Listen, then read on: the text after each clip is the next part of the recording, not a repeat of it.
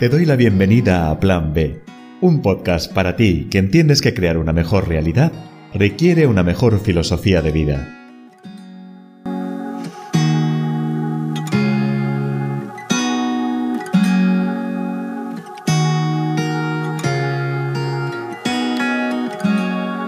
Hoy traigo un tema precioso y es el corazón del coach de restauración vital. En el fondo estoy hablando sobre mi corazón y sobre mi eh, lo que me motiva a trabajar ayudando a las personas y tantas personas y tantos compañeros que se están dedicando en el mundo a acompañar a personas en sus procesos de crecimiento, en sus procesos de sanación y, hacer su vida mejor. Al final, el amor es una de las necesidades básicas que todo ser humano tiene.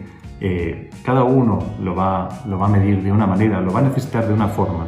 Y no estoy hablando del amor romántico ni del amor del príncipe azul, para muchas personas será la forma de sentirlo. Al final el amor está presente y lo necesitamos desde eh, nuestra, nuestra, nuestro nacimiento hasta el final de nuestra vida. Necesitamos nacer protegidos, necesitamos vivir eh, sintiendo amor y dando amor y necesitamos marcharnos sintiéndonos arropados. Ese es el deseo de todos nosotros, aunque muchas veces nos, nos cuesta verbalizarlo y reconocerlo así. Así que em, el amor me mueve, me mueve a ayudar a las personas a que tengan una vida mejor y es así. Eh, lo primero que tuve que hacer en, este caso es aprender a amarme a mí de una manera sana, de una manera respetuosa, de una manera profunda, para poder entonces hacer el trabajo que hago. Y esto no significa que yo no tenga mis propias crisis, ni tenga mis propias eh, oscuridades en, mi existencia, por supuesto que sí, pero hay una, salud en, lo que siento, hay una salud en lo que siento por mí, por mí y por mi vida. Y eso está generado por todo un camino de conocimiento. Y precisamente quería hablaros de por qué en la restauración vital, en el método que he creado para ayudar a personas, específicamente a personas impactadas por eh, diagnósticos de enfermedades graves, discapacidades, accidentes, operaciones, eh, dijéramos que en el entorno de la salud, tanto a ellos como a sus familiares. Eh, si elegí el coaching, eh, yo llegué al coaching hace, hace ya 18 años, 19 años, perdón. Y lo que más me gustó de la herramienta fue que es una herramienta transformadora y lo fue para mí en primera persona. Cuando yo salí de allí, no sabía tanto, cuando salí de esa primera formación que duró meses, no sabía tanto de coaching, sin embargo, había impactado en mí de tal manera que era yo el que me había transformado en una persona diferente. El coaching es una herramienta de creación. Yo siempre digo que es una herramienta de construcción. Con lo cual, en mi concepto de restauración vital, lo quise introducir. ¿Por qué? Por un motivo muy sencillo. A lo que quiero ayudar a muchas personas y a lo que quiero ayudarte y te propongo es que tú, desde tu nueva situación, sea la que sea, puedas construir una nueva realidad. Mira, referente, referente al coaching hay montones de, definiciones y muchas de ellas hablan de, entrenamiento. Eh, para mí es un concepto equívoco y os voy a explicar por qué. El coaching parte de una base que para mí es preciosa y es que yo no sé más que tú. El cliente, la persona que viene como coachee, la persona que viene a, a que le acompañes, es, para mí, una persona plena, absolutamente llena de capacidades, llena de oportunidades que puede crear, pero ojo, las tiene que crear en torno a sus necesidades, a sus creencias, a sus valores, a, sus, eh, a, su experiencia vital. Por eso es tan importante para mí eh, utilizar el coaching eh, de una manera pura, porque en el coaching no hay consejo, en el coaching hay acompañamiento. Es un ejercicio de pregunta abierta, de pregunta reflexiva, de pregunta que ayuda a la persona a encontrar los recursos dentro de sí mismos. Hay un, concepto para mí increíble y es que cuando acompañas a la persona a descubrir y llega a cumplir su objetivo, llega a crear su nueva realidad, la has empoderado. Cuando yo le digo lo que tiene que hacer, mm, como mucho le, he, hecho, le he hecho conseguir en ese momento lo que necesitaba. Seguro que le he hecho conseguir en este momento lo que ella estaba buscando. Pero, ¿qué pasará la próxima vez que tenga que enfrentar una situación? Por eso, se trata de empoderar, se trata de hacer sentir a la persona que es capaz, de rescatar todas esas habilidades, todos esos conocimientos, todos esos síes que ha conseguido y lo que hay detrás de ello antes de decirle lo que tiene que hacer. Además, en restauración vital existen dos herramientas más. Permíteme que os hable brevemente. Permíteme que te cuente brevemente de qué se trata. El counseling es una parte de la psicología más humanística y la ha introducido con una finalidad. El counseling trata de despedir esas partes de nosotros que ya no existen. Es una parte de la psicología de acompañamiento al duelo, del acompañamiento a la Dios. Y en mi concepto eh, entiendo que muchas veces es necesario cerrar una puerta para poder continuar. El dicho de donde se cierra una puerta se abre una ventana en la vida, a veces, eh, esa colección de momentos, como digo yo, es necesario que, que nos convenzamos a veces de que es necesario cerrar la versión que eras, despedir parte de lo que eras, manteniendo tu esencia, por supuesto que sí, para continuar y abrir nuevas posibilidades. Y existe una herramienta adicional que es la intervención estratégica. La intervención estratégica está destinada a sanar, a sanar esa parte de la herida que podemos traer de antes o que se puede haber producido cuando ha pasado lo que ha pasado, cuando me han diagnosticado, cuando ya ha pasado esa parte inicial en la cual he sacado la parte guerrera y he superado un montón de fases y me he acostumbrado casi a lo que está sucediendo, pero ahora me doy cuenta de que mi vida es totalmente diferente. Y ahí puede venir eh, tristeza, ahí pueden venir temores, emociones nunca negativas. Emociones siempre vienen con un mensaje. Siempre hay que saber identificarlas, saber qué nos quieren decir y qué transformación hay que hacer para que no se encapsule y no nos quedemos en el sufrimiento. Recordad que esto es un, planteamiento básico. En la intervención estratégica, como os decía entonces, vamos a sanar heridas del pasado, vamos a desbloquear emociones limitantes. Eh, que están ahí en muchos de nosotros y que a veces provienen de nuestros amores primarios, provienen de nuestra propia infancia, sin saber muy bien por qué. Algo sucedió que nos transformó, algo sucedió que nos hizo sentir que ya no íbamos a ser capaces, nos hizo sentir miedo, nos hizo sentir diferentes emociones que están ahí siempre para hablarnos. Bien, permíteme que te cuente otra de las partes que incluye eh, o partes que forman este corazón del coach de la restauración vital. Eh, nos gusta, me gusta observar. Me gusta encontrar el mensaje más allá de la palabra. Hay una, una dificultad a veces cuando nos enfrentamos a, a explicar a las personas cómo nos sentimos, qué estamos sintiendo, y es que no nos permitimos de alguna manera decir las cosas tal cual las estamos, eh, las estamos sintiendo en ese momento. Hay una tendencia a veces a contestar de una manera casi autómata eh, y nos pasa muy a menudo. Nos cuesta parar, nos cuesta tomar ese tiempo y profundizar. Si como coach de restauración vital hay algo que me gusta, es esa parte que ahora tenemos que hacer digitalmente por, por, por, la, por la era que estamos pasando, eh, se ha perdido esa parte del presencial, pero en la que te sientas junto a la persona, ni siquiera separados por una mesa, sino eh, junto a la persona y, observas lo que en muchas escuelas llaman eh, la triada, qué vocabulario está empleando para describir cómo se siente, cómo está su cuerpo en el momento en el que lo dice. hay veces que nos estamos, estamos contando algo y no nos damos cuenta de que estamos encogidos, de que estamos cabizbajos, de que estamos con un semblante serio. Y a lo mejor estamos diciendo, no, yo estoy bien, en realidad estoy bien en este momento, lo único que pasa es que, bueno, más allá de el yo estoy bien, cuando la corporalidad te está hablando, hay que observarlo, hay que acompañarlo y dejar a la persona sin, sin sacarla muy rápida de ahí, dejar a la persona que mediante el espacio del tiempo, el acompañamiento y el sentirse protegida, llegue a encontrar la palabra llega a encontrar el momento en el cual eh, dice exactamente lo que le está pasando. Es un momento bellísimo y es un momento totalmente potente, porque es un momento que va a transformar y que va a crear una nueva realidad. Si yo identifico lo que estoy sintiendo, si yo lo reconozco, entonces seré capaz de trabajar con, con ello. Igualmente hay una parte de evolución cuando estás viendo a la persona que permanece en ese estado, que parece estar diciendo cosas más o menos coherentes, más o menos reales. A veces tendemos a mentirnos incluso un poco a nosotros mismos para no reconocer. Eh, pero cuando la persona da con aquello que realmente le genera deseo, le genera felicidad, entonces notas ese brillo, notas esa evolución. Directamente el cuerpo va hacia atrás, el pecho se expande, hay una sonrisa, hay una mirada brillante, hay un montón de cosas que nos está dando una señal.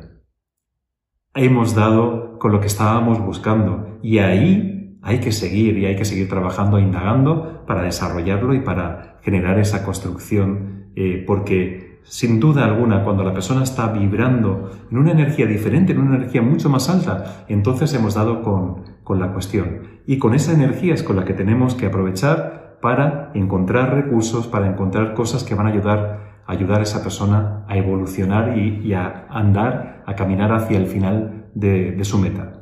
Así que la observación, la corporalidad, el vocabulario son pasiones para mí porque eh, me he dado cuenta de que incluso en el día a día, cuando estoy rodeado de personas y me están contando algo, tengo a veces esa sensación de decir, eh, lo que me estás contando exactamente no concuerda con cómo te veo, cómo veo, cómo te sientes. Ahora, muy bien, hay que tener en cuenta una cosa aquí, es que no debemos o no debes, no puedes eh, decirle a la persona en ese momento si no te ha pedido ayuda, si no te ha pedido que por favor la acompañes, el que eso está sucediendo.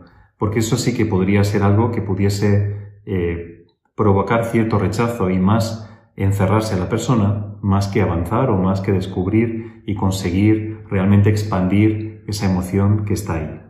Así que eh, es maravilloso cuando la persona descubre exactamente y entonces vibra en esa energía y esa energía es la que tenemos que recuperar para trabajar todos los procesos de eh, progreso, todos los procesos de construcción. ¿Por qué? Porque va a ser la energía que vas a mantener, que has identificado, que sabes que te hace sentir bien y que puedes emplear y recuperar una vez que la has detectado para tener energía, para tener un para qué. Y ahora te voy a contar algo más, eh, una herramienta más, una parte más de este corazón. Eh, hay algo que a mí me inspiró profundamente. Bueno, en realidad estoy hablando de que me, gusta encajar piezas y restaurarlas. Os voy a contar ahora, cuando nace Restauración Vital y cuando nace Plan B como filosofía de vida, cuál fue una de mis inspiraciones más profundas. Yo venía de mucho tiempo trabajando con el coaching y, bueno, acompañando en procesos a personas, eh, a veces a nivel empresarial, siempre me gustó más la parte humana y desde luego, desde mi experiencia, desde mi diagnóstico y desde mi enfermedad, decidí, eh, por lo que yo había atravesado, que quería enfocarme en personas que, como yo, eh, viven estas situaciones. Una filosofía japonesa llamada Kintsugi ha sido fuente de inspiración eh, para mí en, la creación de restauración vital, en la creación de la filosofía de Plan B. La cultura japonesa está llena de mimo, de cuidado, es una población longeva y que cuando ahondas en cuáles son las cuáles son, más que las motivaciones, iba a decir, perdón, eh, cuáles son la forma de vida que tienen, por qué son capaces de llegar no a una edad avanzada, es cómo llegan a la edad avanzada. Bueno, el kintsugi, eh, regresando a restauración vital, y a la inspiración y esa parte de mi corazón que me invita a, a compartir con vosotros este espacio. El kintsugi es una filosofía que dice, cuando la pieza de cerámica se rompe, el japonés no la tira, el japonés no la desecha, el japonés crea un barniz de oro y va reconstruyendo la pieza y finalmente la pieza queda con su grieta visible, con un barniz de oro y la convierte en una pieza igual o más valiosa de lo que era antes de que se rompiera. No se oculta la grieta. Esto es muy importante. Y a mí me golpeó profundamente en el corazón esta información. Yo decía, ¿cómo podríamos llevar esto a la vida de las personas? La vida de las personas se rompe por diferentes motivos, ¿cierto? Todos hemos tenido un momento en el cual un desamor, una noticia, una muerte de un familiar nos ha partido en dos. Eh, de ahí nació el concepto de restauración vital también. El hacer con los trozos de la persona, eh, esas piezas que se han desequilibrado, que se han roto, que se han que están ahí, pero ya están de otra manera, que ya forman otro, otra estructura de ser humano, que ya no sabes muy bien a veces si las tienes o no. Coger, empezar a identificarlas, empezar a trabajar sobre ellas y con mucho amor, con mucho mimo, empezar a colocarlas de manera que se convierta en una persona diferente quizá a la versión que era antes, pero no por ello menos valiosa de lo que, de lo que era. Así que esta belleza de filosofía kintsugi humano, kintsugi, restaurar a la persona con amor para que se convierta en lo que quiera convertirse con sus propios recursos. Siempre insisto, es la misma persona, absolutamente la misma persona, solamente que sus piezas se van a colocar un poquito distintas y ese, ese barniz de oro es el aprendizaje que lleva, la experiencia que lleva, el descubrimiento que aporta y que su vida se va haciendo eh, diferente, pero, insisto, con incluso más valor del que tenía anteriormente. Espero que este concepto se emocione y os parezca bello, porque a mí me parece emocionante el pensar ese mimo que se puede dar a la vida rota, a la vida dañada de una persona y hacer algo con eso. Una de las partes del coaching de la restauración vital.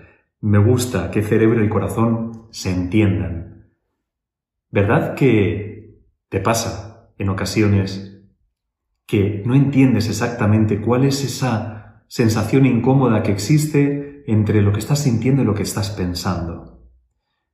Para empezar, déjame decirte que los pensamientos no son lo que tú eres. Los pensamientos están ahí. Igual me has escuchado decirlo alguna vez ya. Si tenemos una media de miles de pensamientos al cabo del día, hay un 80% de ellos que se repiten constantemente y que además, no sé muy bien por qué, todavía no lo he descubierto, ojalá algún día me dé cuenta, suelen ser los que vienen a decirte las cosas que no te hacen sentir especialmente bien.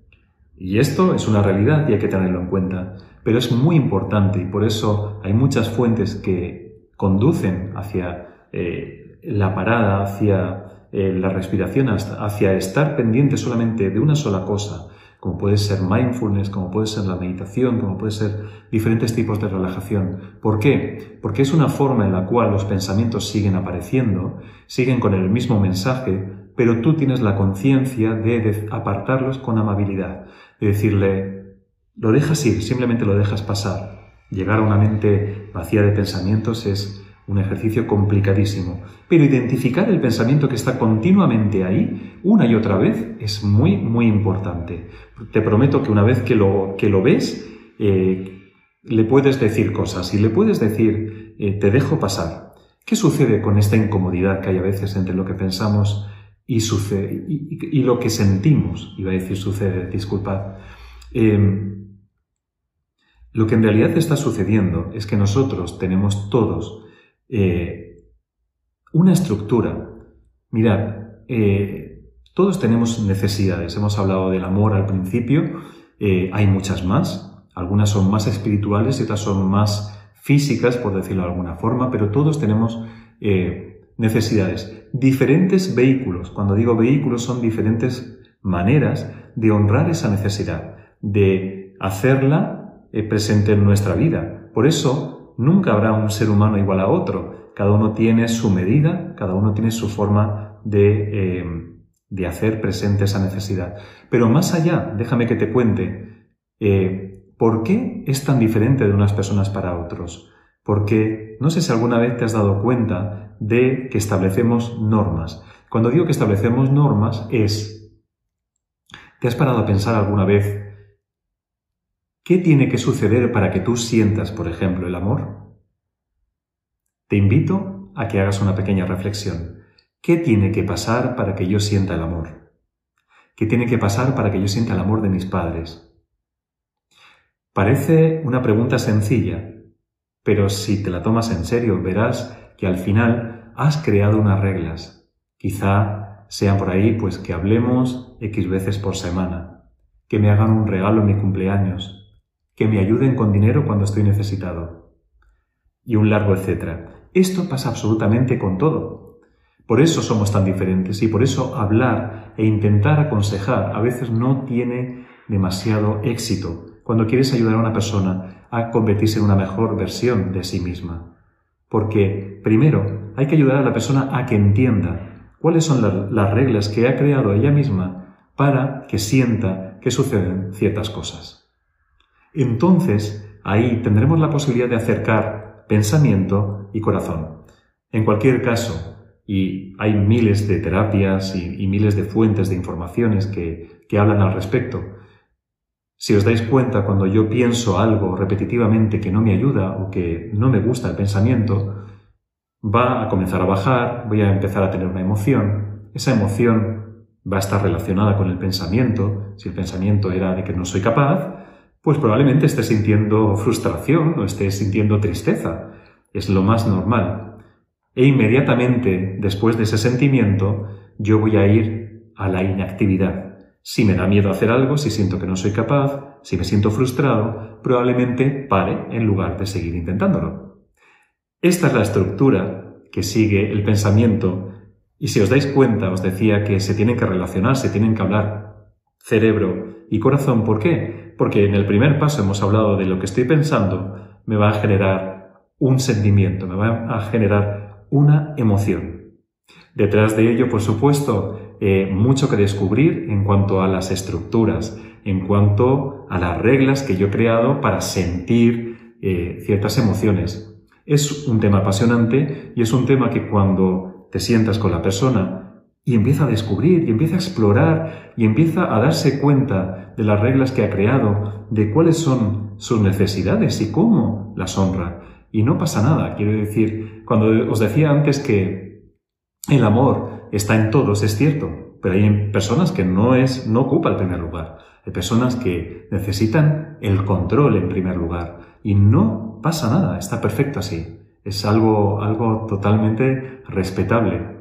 Pero os puedo asegurar que el amor mueve, mueve mucho, mueve más allá de lo que nos podamos imaginar. Así que hacer entender al cerebro y al corazón que dialoguen entre ellos, que consigamos parar la actividad del pensamiento o al menos, eh, si no pararla, poderla ver desde otra perspectiva y tranquilizar entonces lo que estamos sintiendo aquí, nos dará la posibilidad de crecimiento, nos dará la, posibilidad de reestructuración y de, crecer, de crecer y de cambiar a una nueva versión, a una versión diferente a la que éramos, porque probablemente hemos descubierto que queremos cambiar cosas, pero no por ello peor. Y con este último mensaje es con el que quiero que te quedes de este, de este episodio de hoy.